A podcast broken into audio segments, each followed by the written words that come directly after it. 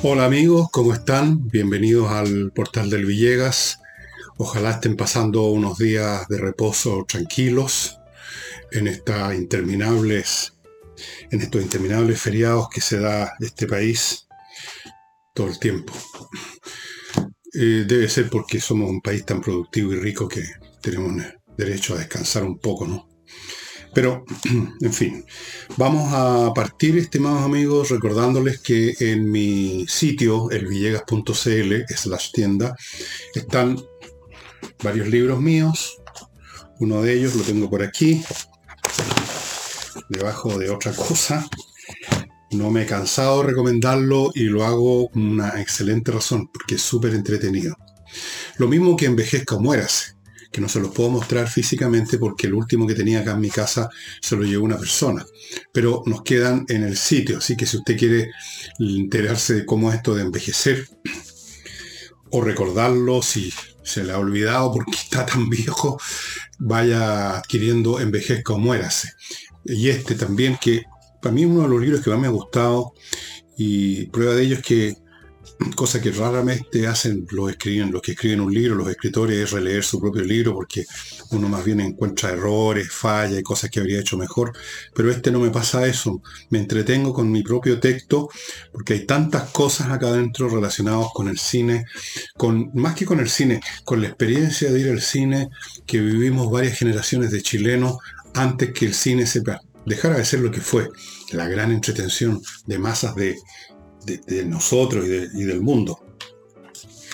Y, mm, ok, y por supuesto está también, permítanme mostrárselo, esto también está disponible. Selecciones de Quevedo, aquí dice un libro para compartir la ceguera, el ostracismo y el buen humor, viva la vida, de un tremendo dibujante. Este tipo de caricaturas, este tipo de dibujos ya hoy en día no se hacen. Ustedes lo van a encontrar acá. Bien. Durante estos días yo he estado mirando lo, que está sucediendo en Haití, que es un país que todos siempre hemos identificado con un Estado fallido, una sociedad que en algún momento se jodió, como esa pregunta de un personaje de La ciudad de los perros, ¿cuándo se jodió el Perú? Bueno, ¿cuándo se jodió Haití? Es una cosa que alguna vez vamos a explorar. Eh, se remonta muy atrás en el tiempo.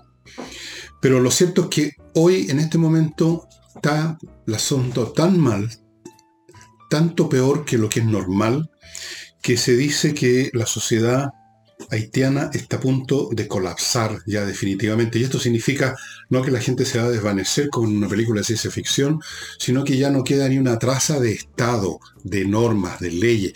En este momento en Haití, la gente no se atreve a salir de sus casas ni a comprar pan, porque ya el terreno, el territorio urbano y rural fue copado por bandas, es decir, se desintegró la sociedad haitiana y las sociedades son ahora estas bandas en miniatura que explotan, succionan los recursos de algún grupo de gente que tienen bajo su control, es un poco como un feudalismo, la policía está incapacitada, fuera de que es corrupta, fuera de que es ineficaz, tiene menos armamento que las bandas, y se ha llegado a un punto en que algunas autoridades haitianas están pidiendo ayuda militar internacional. Entonces, dicen aquí que hay barrios enteros de pronto que son incendiados, que miles y miles de familias se están desplazando, huyendo de las ciudades, no sé a dónde. Otras, como les decía, no se atreven ni siquiera a huir, porque eso supone salir de la casa. Eso es el final del camino. ¿Y cómo se llega ahí? Se llega por pasos sucesivos. Y digo todo esto porque el deterioro el deterioro de un determinado nivel de existencia, nivel de civilización. Siempre es posible, siempre es, posible caer más abajo como ahora los haitianos tienen claro. Y este proceso es a veces bastante engañoso porque es disfrazado por el camuflaje de la normalidad día a día. Y entendamos que normalidad es también una variable que cambia. La gente se acostumbra a distintas cosas y una vez que ese nivel al que se acostumbraron se estabiliza por un tiempo, es la nueva norma, la nueva normalidad. Entonces, ya Haití estaba realmente en una situación pésima, pero esa era su normalidad. Las cosas tal como estaban de pésimas, de tales o cuales relaciones, tales o cuales situaciones más o menos permanentes o duraderas en el tiempo eran la normalidad. Esa normalidad bajó otros cuantos pisos más. ¿Y cómo se produce esto? Porque el día a día es engañoso. Y digo todo esto porque es lo que nos está pasando a nosotros en Chile.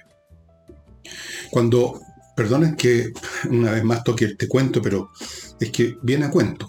Cuando hace no menos de 10 años, en alguna oportunidad incluso en una, en una conferencia en la que yo participé en un evento televisivo, dije que Chile estaba entrando en un proceso revolucionario, se me rieron en la cara. Escribí, he escrito muchos libros, en el, dos o tres, por lo menos en dos, he tocado el tema, de una forma o de otra. Bastante directa, no crean ustedes que así a la pasadita nada más. Se me rieron en la cara. ¿Cómo era posible que iba a haber revolución? Revolución es algo como que se viene todo abajo de golpe. Cuando todos los días amanece, los vecinos hacen partir el auto a la misma hora, yo me voy a mi trabajo, salió el sol, la panadería abrió sus puertas, todo es igual que siempre. Pero de todo es igual que siempre, no es cierto. Las cosas se van deteriorando de a poco. Y hay otras que no vemos. Por ejemplo, en octubre del año 19, y ya cada vez está más claro para más gente, hubo una insurrección. No fue un acto espontáneo que salió justo a la misma hora todo el mundo a quemar estaciones del metro. Eso lo tendrán claro. Antes de que eso ocurriera, ¿qué sabíamos lo que estaba sucediendo? No teníamos manera de ver a los grupos que estaban organizando esto. No teníamos manera de saber lo que estaban planeando y conversando en sus reuniones en determinadas casas, en determinados lugares. No teníamos idea de lo que se estaba tramando incluso fuera del país. No teníamos idea que se estaban apilando cantidades de acelerantes para quemar las estaciones. No teníamos idea de nada. Y de la noche a la mañana empezaron los asuntos que ustedes conocen en el metro, usaron a los cabritos, que siempre los usan para todo, y luego ya sabemos qué ocurrió. Una hora antes, un día antes, ustedes se imaginaban que iba a ocurrir una cosa así. Si le hubieran dicho un día antes que en una, dos, tres, cuatro semanas, en un mes, el país iba a ser otro, que el gobierno iba a estar prácticamente rendido, que iba a haber una sensación de completo destrucción del orden público, ¿ustedes se lo habrían creído? No, pues, si el día empezó como todos los días. El vecino prendió el motor de su auto a la hora de siempre. Yo salí a la hora de siempre. No se ven las cosas que se están tramando y otras que están a la vista tampoco se ven porque los cambios son graduales. Primero unos cuantos alumnos reclamando por una cosa, después son unos pocos más reclamando por otra, todo todavía se mueve dentro de los parámetros de la normalidad, de pronto aparecen saltándose los torniquetes en el metro, luego aparece otra cosa, luego aparece otra y luego tenemos el 19 de octubre o el 20 de octubre. Ahora estamos en otra normalidad. Una normalidad muy distinta a la que teníamos el año 18, 17, 16 y así sucesivamente. Que a su vez era distinta a las normalidades anteriores. Algunas son mejores y otras son peores, son distintos niveles. Pero una vez que se establece un nivel por un tiempo, parece que va a durar eternamente, que nada puede cambiar y si uno advierte que va a cambiar para peor, entonces uno es un alarmista, uno es un, imbécil. A mí no me dijeron imbécil, pero me dijeron que estaba loco, que cómo se me ocurría, no, hombre, que va a haber una revolución, aquí que estáis hablando, no hablé hueá. Así me dijeron. Bien, pues, ahí tenemos. Ahora yo escucho, de vez en cuando pongo algún, de repente, en general me aburren los comentaristas de la televisión, creo que son todos unos bastante majadero, pero ya he escuchado a alguno que otro que ya está hablando de la revolución de Frentón y en otras partes también, porque está claro, pues, si esto es, no es la toma de la Bastilla necesariamente, no es una guillotina necesariamente, esas son expresiones de un momento dado en la historia. Las revoluciones ocurren de distintas maneras, pero tienen elementos comunes que permiten decir esto es eso. Bien, en este momento estamos en otro nivel de normalidad. Sale el sol en las mañanas y el vecino prende el motor del auto a la misma hora. Y van a ustedes ahora creer, a pesar de las lecciones que nos ha dado la historia estos últimos tres años, que esto no puede pasar a otro nivel, que no se puede deteriorar más. Probablemente los haitianos, antes que pasara lo que les he contado, también pensaban, creían que ese estado muy, muy malo, muy subdesarrollado, muy brutal, muy bárbaro que vivían, pero que estaba durando hacía tiempo, eso no iba a pasar nada, que iba a durar eternamente, ya nos acostumbramos, uno se acostumbra a todo, ¿verdad? Ojo con Chile, que el deterioro continúa y se van acumulando las cosas y usted no se tape los ojos con la normalidad, con el camuflaje de la cotidianeidad. No se acostumbre a acostumbrarse, de modo tal que ahora se va a acostumbrar quizás a no salir de su casa en su auto porque se va a acostumbrar que la normalidad consiste en que hay una buena probabilidad que se lo roben, y que lo maten a la pasada, entonces usted ahora está llamando a los taxis. Y esa es la nueva normalidad. Y llega un momento en que ya no le parece raro. Se olvidó que hubo un tiempo en que usted salía a la hora que quería, iba donde quería, se movía libremente. Se acabó, se olvidó incluso. Esta es la nueva normalidad y no puede pasar nada más. Pero sí puede pasar más. El país está deslizándose por un resbalín muy, muy resbaladizo, amigos, para abajo. Y se manifiesta si uno mira un poquito, en vez de hacer un esfuerzo por enterrar la cabeza como los avestruces en la arena, se manifiesta por todas partes, porque estas cosas no, no es que hay un esfuerzo especial, salvo cuando hay una intriga, una trama como lo, del, lo de la insurrección. Las cosas se manifiestan, pero la gente no las quiere ver. Podemos tener un platillo volador 10 metros sobre nuestras cabezas, pero no lo queremos ver, decimos no, no, no existe. No miramos siquiera. Las cosas se deterioran, pueden seguirse deteriorando. La economía de Chile se ha deteriorado y se sigue deteriorando. El tema del orden público. Bueno, ¿para qué les digo eso? Estamos en una situación ya bastante, se, está acercando lo de Haití. De hecho, hay algunas poblaciones en las grandes ciudades donde ya es como lo de Haití. Hay una zona completa de Chile que se llama Macrozona Sur, que ya es como Haití. Entonces, ¿qué? ¿No puede pasar? ¿No puede pasar que sigamos cayendo? Claro que puede pasar. De hecho, está pasando. Se está deteriorando todo. Ahora, yo no quiero ser, digamos, pájaro de mal agüero, porque hay algunos signos de que se está produciendo una reacción. Yo lo mencioné hace unos un par de programas atrás, creo tres programas atrás, en el sentido que se está configurando sin nombre, sin forma clara, sin agenda, sin programa, sin líderes, sin nada, pero se está configurando una entidad multiforme, amorfa todavía, que tiene una sola cosa en común, oponerse a lo que estamos viviendo. Y eso lo examinamos en ese par de programas con un par de detalles por lo menos. Y antes de pasar a algunos de los elementos nuevos que se han sumado en estos últimos días y que señalan que se está conformando una reacción sanitaria, llamémoslo así, contra lo que vivimos, contra el tipo de gobierno de mala calidad que tenemos, contra el imperio hegemónico y aplastante de los discursos políticamente correctos, de las pretensiones de numerosos grupos de izquierda de echar abajo las instituciones de este país. Se está creando una fuerza de resistencia que todavía no tiene un perfil claro, pero se está formando. Antes de dar nuevos datos de eso, me permitirán ustedes que entre a mi primer bloque comercial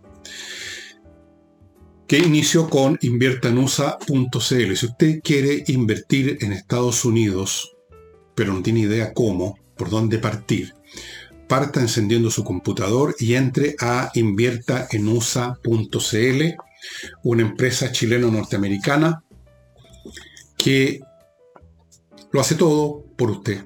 Usted llega ahí al sitio y dice quiero invertir en Estados Unidos y tengo esta plata. No sé, 5 millones, 10, lo que sea. ellos le van a mostrar un portafolio con 3.500, más menos, puede ser 4.000, puede ser 3.000 franquicias. Le muestran otro portafolio repleto de opciones inmobiliarias en Estados Unidos, o sea, comprar departamentos, casas, terrenos, playas, centros comerciales, etc. Le abren cuenta corriente en bancos norteamericanos. Le consiguen crédito en esos bancos. Lo asesoran. Lo ayudan a constituir sociedades comerciales en Estados Unidos y llegado el caso le consiguen una visa residencia. Todo eso en inviertaenusa.cl. Sigo con Fastmark, la empresa Courier que desde Miami a Santiago, por vía aérea o marítima según el caso, trae lo que su empresa necesita para su funcionamiento. Grandes cantidades, containers, qué sé yo, avión, barco, lo que sea, un courier chileno que entiende mejor que nadie las necesidades de las empresas chilenas. Fastmark, fuera de eso, tiene un servicio de paquetería, es decir, yo, usted, cualquiera de nosotros como individuo puede encargar una cosa común y corriente, un paquetito de algo y se lo van a traer. Ese servicio también lo tiene Fastmark. Sigo con Hey, el corredor más eficiente que hay en este momento y es lo que necesitan quienes quieren vender propiedades porque el mercado está muy difícil, muy quisquilloso, muy complicado, pero por lo mismo uno necesita el mejor. En los tiempos normales tal vez cualquiera podría servir. En los tiempos difíciles usted busca al mejor cirujano, al mejor psiquiatra, al mejor ingeniero y en este caso al mejor corredor de propiedades inmobiliarias, Ángel Hey. Y termino este bloque con miclimo.com, la empresa chilena premiada varias veces que instala la mejor climatización del mundo en este momento. Y climatización significa un aparato que sirve para todo, no solo en un momento dado para calentar o para refrigerar, las dos cosas, justo con filtrar el aire, estar conectado a internet, silencioso, funciona con electricidad, no hay dependencia del camión del gas, de la parafina, de nada, no hay peligro, no hay malos olores, es la manera siglo XXI de climatizar su casa. Fíjese, climatizar. Bien, eh, las encuestas siguen siendo un indicador de lo que pasa y un indicador más indirecto de esto que les digo yo, de esta conformación creciente de una entidad que está reaccionando. La Impulso Ciudadano, que publicó, entiendo que el domingo, o sea, ayer o anteayer, una encuesta determinó que el 25%, el 25.4% de la población encuestada apoya todavía a Boris, lo cual significa que bajó 4 puntos en más o menos un mes o menos. 4 puntos es mucho. 25 puntos y son cuántos llevamos de gobierno de Boris, 6 meses, medio año más o menos. 25 puntos de gente que lo apoya, 63,4% que lo desaprueba, estamos llegando a los dos tercios del país, más o menos los dos tercios también casi que votaron rechazo a la proposición constitucional. Pero hay más, porque lo de Boris ya casi, pero vean ustedes lo que les decía, no, no, se ha podido establecer en ninguna normalidad, dura unos pocos días en cierta normalidad de puntos de aprobación y ya la próxima sigue cayendo, sigue cayendo. ¿Hasta dónde va a llegar? Supongo que se va a estabilizar en algún momento en su base, base básica, base, base, base, base, piso de apoyo entre la gente, los comunistas gente como esa. Pero hay más. Respecto a esta porfiada manía de la izquierda de una nueva constitución para traernos la libertad, la paz, la prosperidad, la felicidad universal, fíjense estas cifras, por favor el 33%, estoy descontándolo, incluso un poco más, pero estoy descontando los decimales, el 36, 33% se inclina a que se reforme la actual Carta Constitucional, no que se empiece otra, que se reforme lo que haya que reformar, lo que haya que modernizar. Y el 18% nada, que se mantenga la actual constitución y que la cortemos con esta cuestión y que nos dediquemos, el gobierno que se dedica a hacer su pega, cosa que su pega es la revolución, así que no es la pega que espera la gente. Si ustedes suman 33 más 18, les da 51, más los decimales, más o menos el 52, más de la mitad de la población no está por una nueva proposición constitucional. Estoy sumando dos cosas que se pueden sumar. Los que no quieren cambiar, que quieren quedarse con la actual constitución que nos rige todavía, o a lo más hacerle reforma, pero nada de una nueva proposición. Más, o sea, alrededor del 52%. Recuerden ustedes que en el plebiscito de entrada fue abrumador el apoyo a la nueva constitución porque todo el mundo se compró el bulo, como dicen los españoles, se, compró el cuento de hada de que esto iba a pacificar el país, que nos íbamos a tomar de la mano, que era la nueva casa en que todos íbamos a convivir. Otros lo hicieron por, no sé si se compraron eso, pero por puro miedo, no fuera a ser que sepan que voté en contra. El miedo, el pánico y la estupidez reinaban, prácticamente sacó el 80%. Bien, pues miren ahora las cifras. Ese 20% prox que no quiso ya en el plebiscito de entrada que se iniciara el proceso, se convirtió en un 52%, más que duplicó. A ver, 250% creció. De 20 a 52 es el doble, más otro poco más, más o menos, más o menos el 250%, si no me equivoco. Pero eso no es todo.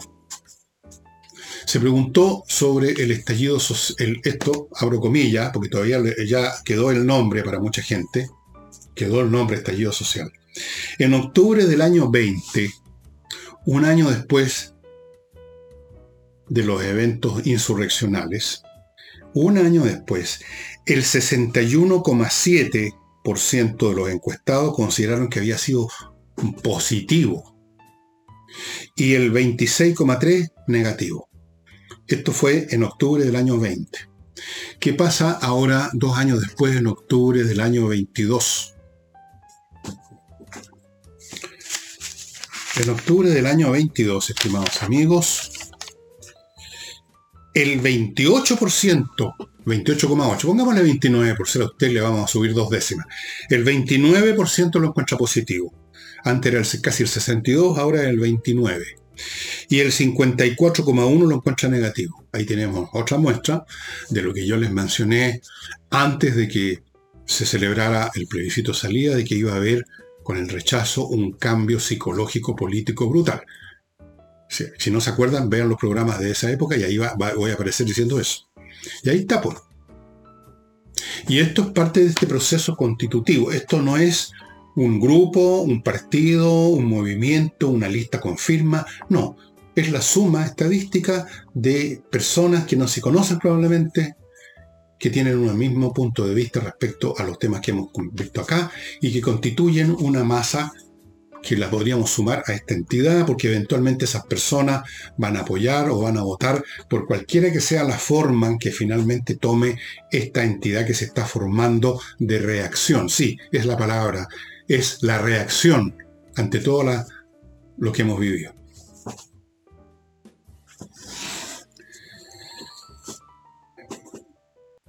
Hay otros signos, hay muchos signos en todos los aspectos.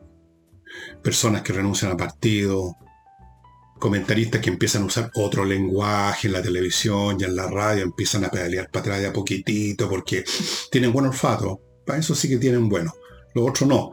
Se olfatean que los tiempos cambian, entonces algunos ya se adelantan y empiezan, bueno, sí, parece que no, parece que sí.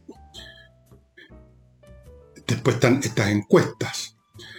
Los dirigentes políticos que se van de partidos donde militaron toda su vida. La aparición de nuevos referentes como Amarillos por Chile. La constitución, aunque sea transitoria, de esta coalición que les mencioné, me parece que el viernes en relación a rechazar esta idea de que el gobierno se robe el 6% de cotizaciones adicionales, porque son porfiados y siguen insistiendo, a pesar de la pateadura que les dieron el 4 de septiembre, no han tomado razón. No se oye padre, dice. Pero por aquí y por allá se ven reacciones. Les voy a nombrar otra más. El Partido Comunista, enemigo perenne de todo lo que a ellos les suene como represión reaccionaria, fascista, debido a un evento que ocurrió en una municipalidad donde la alcaldesa es comunista, quizás eso lo sensibilizó más. Había, o se estaba celebrando una, no sé, un bingo me parece, y hubo unos disparos. Alguien disparó de un vehículo cinco tiros, todo el mundo al suelo. Ahí ahora sí sacó la voz el Partido Comunista y dijo, llamó al gobierno a la acción directa para sacar las armas de circulación en los espejos. Ahí fue donde ocurrió el asunto. Esa declaración, que ya la voy a examinar, no la habrían hecho antes.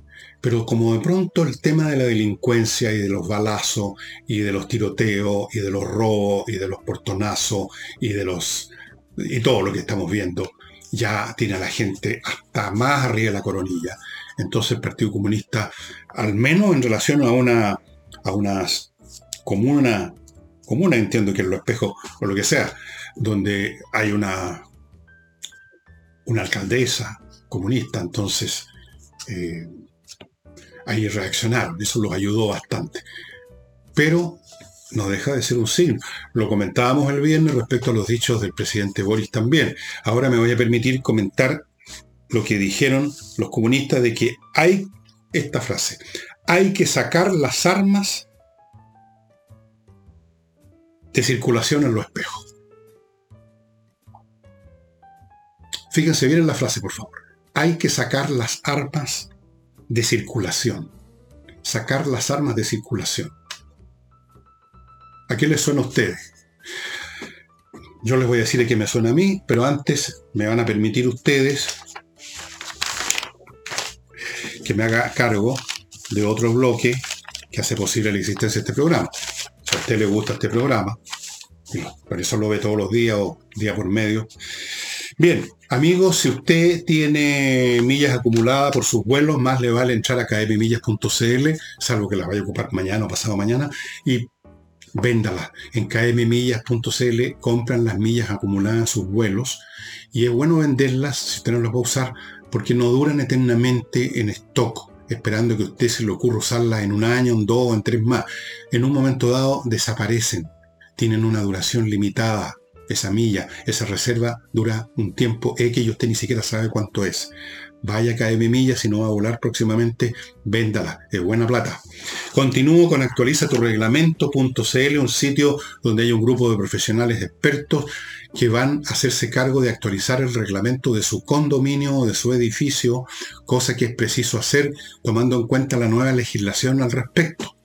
Y no es tarea sencilla, por eso que existe este grupo, si no, no se habría formado. No es llegar y recortar algo, digamos, del diario oficial y pegarlo con, con no sé, pues, con tachuelas a un muro o pegarlas con una tela en plástica, con el reglamento viejo. Hay que reorganizar todo el asunto y eso requiere profesionales. Actualiza tu reglamento.cl. Recuerda que esto es obligatorio y ya se está acabando el plazo. Sigo con Salinas y Ojeda el bufete de abogados dedicado, especializado en temas civiles, que le garantiza a usted un tratamiento, como solamente pueden dar los especialistas, en todos los temas civiles que son la inmensa mayoría. Ellos no se ocupan de temas criminales ni de temas laborales. Los civiles son muchísimos. Yo les he dado algunos ejemplos. Salinas y Ojeda, como especialistas que son, tienen una excelente tasa de éxito y eso usted lo puede comprobar. Contacte con ellos en salinasyojeda.cl y una manera de tener un resguardo financiero intocable, absolutamente perfecto, es tener físicamente en sus manos, esto es una metáfora, puede tenerlo en un cajón, oro y plata, los metales preciosos. Cosas que están en su mano y no valores que están dando vueltas en la estratosfera financiera o en la Internet valores que nunca pierden su valor. El oro y la plata siempre han sido valiosos desde el principio de los tiempos, cuando los seres humanos empezaron a usar un medio de cambio para su, su comercio mutuo. Oro y plata. Oro y plata que vienen en la forma de lingotes, con 99,99% de pureza, certificado por la Universidad Católica que usted puede adquirir en compreoro.cl, en la dirección que está aquí en mi lado, Alonso de Córdoba, etcétera, los números que están ahí, y en Iquique, en la zona franca, a precios duty free.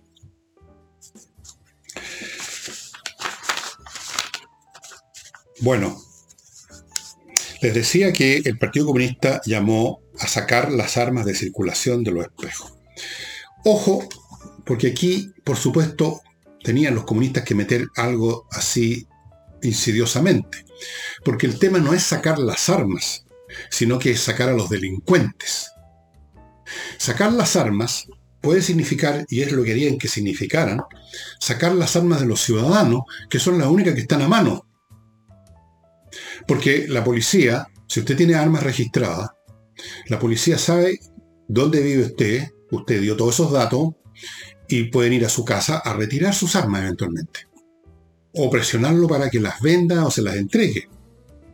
Las armas de los ciudadanos honestos son las que están a mano y que se pueden sacar de circulación. No las armas de los delincuentes. Para sacar de circulación las armas de los delincuentes hay que sacar de circulación a los delincuentes. Los delincuentes no van a entregar sus armas, ni tampoco dicen dónde las tienen, ni tampoco se sabe quizás dónde viven o dónde están. Son delincuentes. Son ellos los que cometen con armas los delitos. Las armas no se disparan solas, las disparó alguien en, esta, en este bingo en los espejos. Entonces a mí me parece esto que aprovechando el tema de la delincuencia, el Partido Comunista quiere volver a dar volver a darle impulso a esta iniciativa del gobierno, que estuvo en un momento dado en primera plana, de sacar de una forma o de otra las armas que tienen los ciudadanos y que las tienen en sus casas o en sus negocios, no por amor a las armas, no por gusto, sino porque el Estado no cumple su tarea. Y las tienen para eventualmente defenderse. Si le va a servir o no es otra cosa, pero las adquirieron para eso y no para otra cosa. No para andar disparando en un bingo. Pero esas son las armas fáciles de quitar, pues, las de los ciudadanos honestos. ¿Por qué no se las van a quitar a los delincuentes? ¿O son los compañeros delincuentes por el Partido Comunista? ¿Son las víctimas del sistema? ¿Hay que quitarle armas a los ciudadanos? ¿A los delincuentes? No. Cuidado con, esa, con, esos, con esos discursos, fíjense bien cómo habla esta gente. Sacar de circulación las armas. ¿Por qué no dijeron lo que corresponde? Sacar, atacar a los delincuentes, ir a buscar a las bandas, desarmar a esa gente.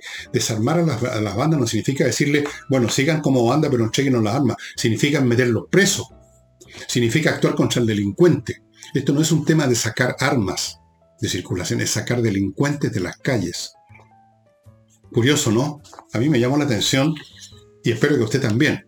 Porque con estas frases que pasan coladas es como se van metiendo poco a poco insidiosamente principios, prácticas, programas, agendas e iniciativas que tienen otra finalidad. Desarmemos a la gente, pues.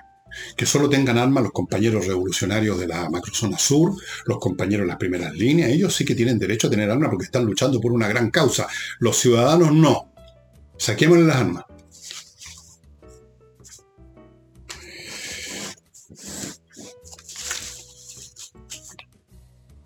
Em,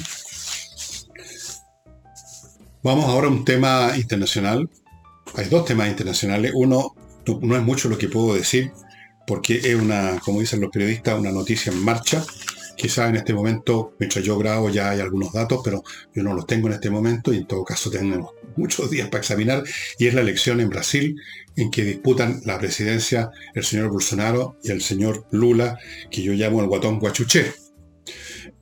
Todas las encuestas señalan eh, como triunfador a Lula por menos distancia de la primera vuelta, pero a veces cuatro puntos como el mínimo de ventaja para Lula, a veces más, pero se han acercado las posiciones. Ahora, no sé, ya la otra vez vimos con la primera vuelta que Bolsonaro sacó mucho más de lo que le asignaban las encuestas. Pero a mí no me interesa discutir si son válidas o no las encuestas en Brasil. A mí me interesa examinar eh, qué va a pasar si cómo se, cómo se planteó esta elección y segundo cómo se va a, cómo se pueden desarrollar las cosas según quien gane. Primero, cómo se planteó la elección. Para la izquierda nacional, internacional y brasilera, esta es una lucha entre la democracia, que supuestamente estaría siendo representada por el guatón guachuchero, y el fascismo, la represión, eh, la derecha, etcétera, etcétera, que representaría Bolsonaro. Y hay que salvar la democracia brasilera, como dijeron aquí un montón de genios que firmaron una carta. Todos los que sacaron sus premiecitos que han recibido porque se premian unos a otros. Yo te premio a ti de periodismo este año y tú me premias a mí mañana, el próximo año, porque escribí un poema precioso, precioso. Todo este mundillo, abro comillas, intelectual de la izquierda, entre los cuales se incluyen bataclanas, coristas, actrices de la televisión, toda esa clase de gente, firmaron. Muchos de ellos firmaron, apoyando a Lula para salvar la democracia. Bueno, probablemente va a salir el guatón guachuchero, porque eh, los pueblos, y sobre todo en Latinoamérica, como lo hemos visto muchas veces, y esto lo conversamos en programa, los pueblos una y otra vez se disparan en el pie, viene alguien a ofrecerles que va a cambiar sus miserables vidas y votan por él. Después se dan cuenta que no, que no cambió su miserable vida, sino que metió las manos hasta aquí en los cajones, entonces eligen a otro.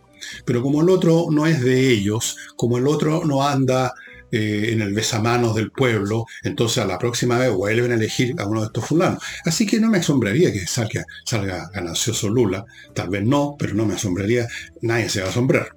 Ahora, ¿qué significa esto para Brasil? Bueno, ya vimos, si esto no es cuestión de especular, ya sabemos cómo fue el gobierno de Lula cuando gobernó. Ya sabemos los escándalos monstruosos de corrupción que terminaron con el señor Lula juzgado y en un momento dado estuvo un periodo en la cárcel, ¿no? O sea, delinquieron en masa. Se meten las manos hasta, hasta donde ya, hasta el hombro en los cajones de gente. Pero vamos a tener un discurso progresista, y por supuesto, los progresistas de aquí, más los progresistas de acá, se juntan y forman sus asociaciones de progresistas, nuevas entidades internacionales, por supuesto, antagónicas al, al capitalismo, a la globalización, a los imperialistas, a los fascistas muy dado finalmente, porque se van a la ruina, a entregarse de pies y manos, por no decir otra cosa, a sociedades como los chinos, los iraníes, donde sea que alguien le traiga plata para seguir flotando un poco más a cambio de entregar pedazos de país. Eso se ha visto. Pero si el pueblo brasileño en su gran sabiduría decide elegir otra vez al guatón guachuchero, allá ellos. Y si toda Latinoamérica vuelve a caer como continente realmente parece maldito. Vuelve a caer en los populismos, en los izquierdismos, como ya ocurrió en Chile, como ocurrió en Argentina, como ocurrió en Bolivia, como ocurrió, como probablemente va a ocurrir en Brasil, como ocurre en, ocurrió en Ecuador. Vuelven a elegir a esta gente, a estos incompetentes y a estos corruptos y a veces a estos ladrones. Bien. Pues jodeos, y veremos, vamos a ver. Ahora, si sale Bolsonaro, yo no me estoy haciendo aquí ilusiones de ninguna cosa. En primer lugar, no vivo en Brasil, así que allá ellos lo que hagan.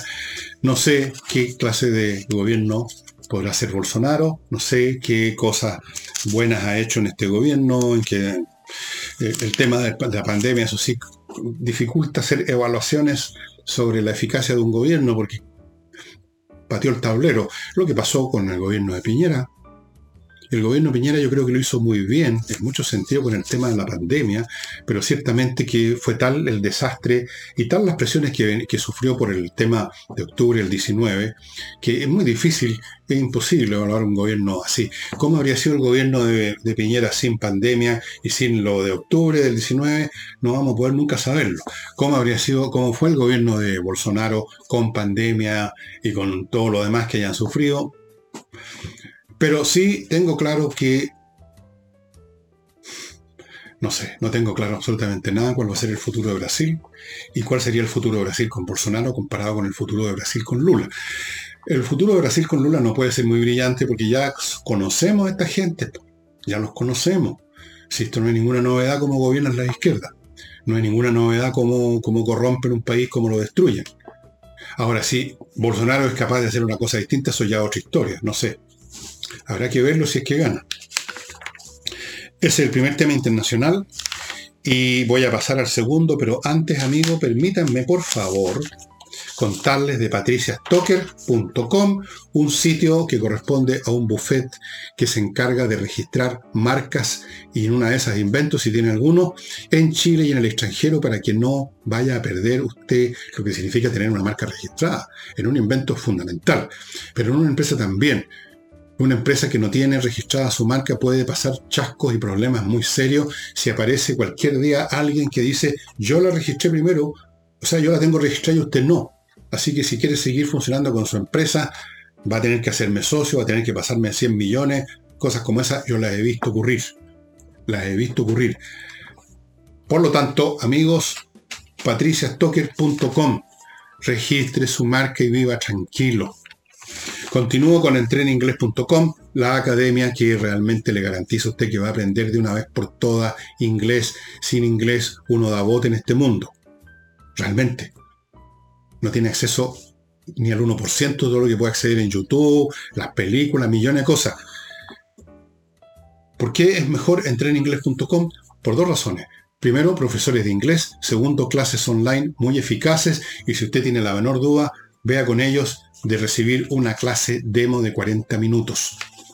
Continúo con notariospress.cl, la manera más rápida de resolver el tema de los papeles notariales. En vez de irse a meter por horas en una notaría, póngase frente a su computador unos pocos minutos en notariospress.cl, ese sitio.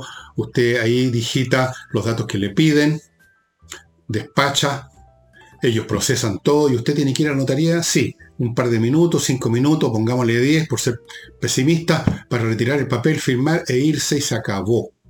Notariospress.cl, yo ya lo probé, mi mujer lo probó, Nicole Rodríguez lo probó, estoy mencionando a la gente que yo conozco, pero fuera de eso, cientos, miles de personas ya lo están haciendo. Es la nueva manera de sacar papel. Continúo con SMF, Soluciones Masterflow Limitada, una pyme chilena que desde el año 2001 se ha especializado en poner a su disposición todo lo que se necesita para el cuidado y mantención de toda clase de pisos. Moqueta, alfombras, parquet, piso flotante, piedra pizarra, lo que sea. Cada piso tiene su propio... Eh, a ver qué pasa aquí. Ya le tengo miedo a este computador. Todo, todo tiene su propio producto especial. Así que SMF y termino con espacio ajedrez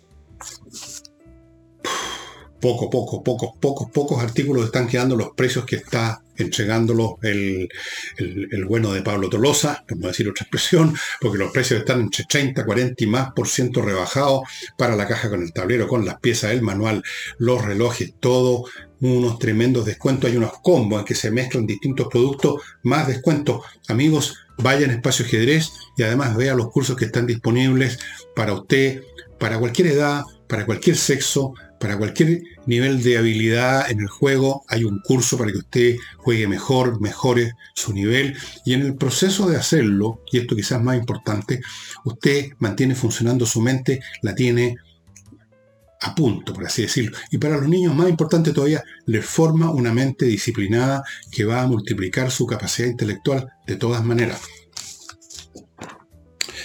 Eh, el otro tema internacional es lo que podríamos llamar, que yo ya lo he mencionado algunas veces, el colapso del ejército ruso, cosa que se está viendo por todos lados. Primero, un ejército que tiene que estar contratando, alquilando mercenarios para lo que supuestamente es una guerra nacional contra el nazismo de Ucrania y otras estupideces que inventó Putin. Un hombre que tiene que estar trayendo mercenarios de Siria, de Irán, que tiene que comprar sus armas en Corea del Norte, que tiene que en algunas partes del, frente poner a compañías de mercenarios como los Wagner, que tiene que formar, eh, movilizar a miles de jóvenes que no tienen ganas de ir al ejército, que se han escapado por cientos de miles. Bueno, ese es un ejército que no tiene ni una moral y la moral es la base, el núcleo, el corazón de un ejército. Un ejército cuyos soldados no tienen ninguna razón para arriesgar el pellejo puede tener todos los cañones y rifles del mundo y no sirve para nada. Un ejército que pierde o que no tiene moral, que nunca la tuvo, no tiene capacidad de combativa más allá del mínimo obligado por un oficial que está con una pistola detrás de uno. Y a la primera oportunidad esos soldados se van a rendir o van a desertar. O ellos mismos se van a herir, como ocurrió como ocurre en muchas guerras, ya ha ocurrido en esta, se van a herir para ser sacados del frente. Se disparan en un pie, se inventan alguna cosa, una enfermedad, lo que sea. Y eso es lo que está pasando con los rusos. Fuera de que están siendo, desde el punto de vista puramente militar, machacados por todos lados. Entonces, es un tema que ya se está discutiendo entre los especialistas, en las escuelas digamos, militares, los institutos militares, todo el mundo, se está discutiendo en qué momento vamos a ver lo que, por ejemplo, se vio en Vietnam del Sur. En Vietnam del Sur apenas se retiraron los norteamericanos, que no habían perdido ninguna batalla propiamente tal. Fue una derrota política la de los norteamericanos. Por, el tema, por el frente interno, con el no más guerra, ponle flores a tu fusil. Se retiran los norteamericanos y el ejército de Vietnam del Sur, a pesar de todo el armamento con que les dejaron, no combatió. Vean lo que pasó en Afganistán. Se retiraron los norteamericanos, acuérdense la decisión de Biden, les dejaron un enorme equipamiento, no combatieron. No tenían ninguna razón para combatir los afganos contra los talibanes. Se desarmaron. Podría darles ejemplo de lo que pasó en otras guerras. Primera Guerra Mundial, el frente ruso, Alemania contra Rusia. Año 17. El ejército de pronto se desmoronó venía acumulándose estos deterioros progresivos, como les mencioné al principio del programa, que no se ven en el día a día, hasta que se llega a una cif, a una cantidad umbral que produce el cambio cualitativo y en un momento dado las tropas rusas simplemente se mandaron cambiar y si algún oficial trataba de impedirlo le pegaban un balazo al oficial. Se derrumbó. En la Primera Guerra Mundial también hubo un momento en que una buena parte del ejército francés, en 1917 también, en la zona de Verdun, donde los franceses habían sufrido más de 300.000 bajas, hubo una especie de huelga general, no querían obedecer las órdenes y tuvo que llegar el general Petain, eh, ofrecer premios, ofrecer algunas eh, ventajas y fusilar a unos cuantos, no, no unos cuantos, bastante, para restablecer el orden. Y eso que los franceses tenían ahí una buena razón para pelear, que era defender su país, pero también llegó un momento en que se rompió, se rompió ese resorte anímico y las tropas francesas no quisieron seguir luchando y esta huelga, una especie de huelga, no me acuerdo cuántas semanas duró. Entonces, los rusos pueden estar ya muy cerca de ese abismo en que ya no hay manera de hacer luchar a esas personas que dejan de ser soldados dejan de ser ese hombre con uniforme, con un rifle, que tiene un oficial con una pistola atrás, o que cree que está luchando por la patria, y se convierte en un ser humano que simplemente quiere salvar su pellejo. Ha ocurrido ya fragmentariamente en el ejército ruso ahora. Lo que se está esperando es el fenómeno ya más masivo, cuando unidades más completas, sectores completos del frente simplemente ya no dan batalla, y se rinden al primer disparo. Al primer disparo. Yo el otro día vi un video, quizá usted lo ha visto, de un tanque ruso que viene con un trapo blanco amarrado al cañón del tanque, avanzando lentamente para rendirse, se detiene, los soldados ucranianos hacen bajar a los soldados, los tiran al suelo, les ponen esposa, tienen que estar por supuesto siempre haciendo eso por si acaso es una trampa, una especie de emboscada al revés. Y eso se está repitiendo. He visto otras imágenes de soldados rusos que han sido tomados prisioneros y que cuentan ahí que ellos, en primer lugar, ni siquiera sabían que lo iban a mandar a una cuestión como esta.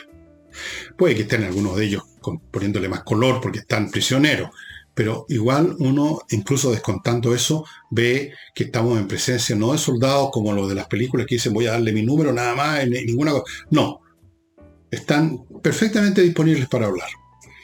Así es que vamos a ver qué sucede mientras Rusia, por lo, mismo, intenta compensar este desmoronamiento del ejército con actitudes cada vez más criminales como el bombardeo ya indiscriminado de poblaciones civiles, destrucción de plantas eléctricas. Ahora pararon, eh, rompieron el tratado que tenían para permitir que barcos fueran sacando grano de trigo, eh, los granos que saca, que importa trigo, básicamente, eh, Ucrania al mundo, y no hayan que hacer, o amenazan con una guerra nuclear, amenazan. Es una locura. Si ustedes ven los programas de televisión rusos, que se pueden ver en la. Ustedes los pueden buscar en YouTube, y hay algunos con traducción al inglés, por supuesto. Ustedes no van a poder creer a qué nivel de histeria y de paranoia y de delirio han llegado los rusos porque están siendo derrotados. muy interesante. ¿Cómo se va a manifestar esto? ¿En qué, evento específico y particular vamos a ver ya que este colapso se produce y se viene todo abajo? Es imposible preverlo, pero tal como van las cosas va a ocurrir. Puede que no, pero las probabilidades son bastante grandes. Y Creo que eso sería todo por hoy. Pensaba hoy hacer un programa más corto en vista que estamos en estos días, y, pero como de costumbre no cumplí con mi palabra y, no me salió más corto que lo que yo esperaba.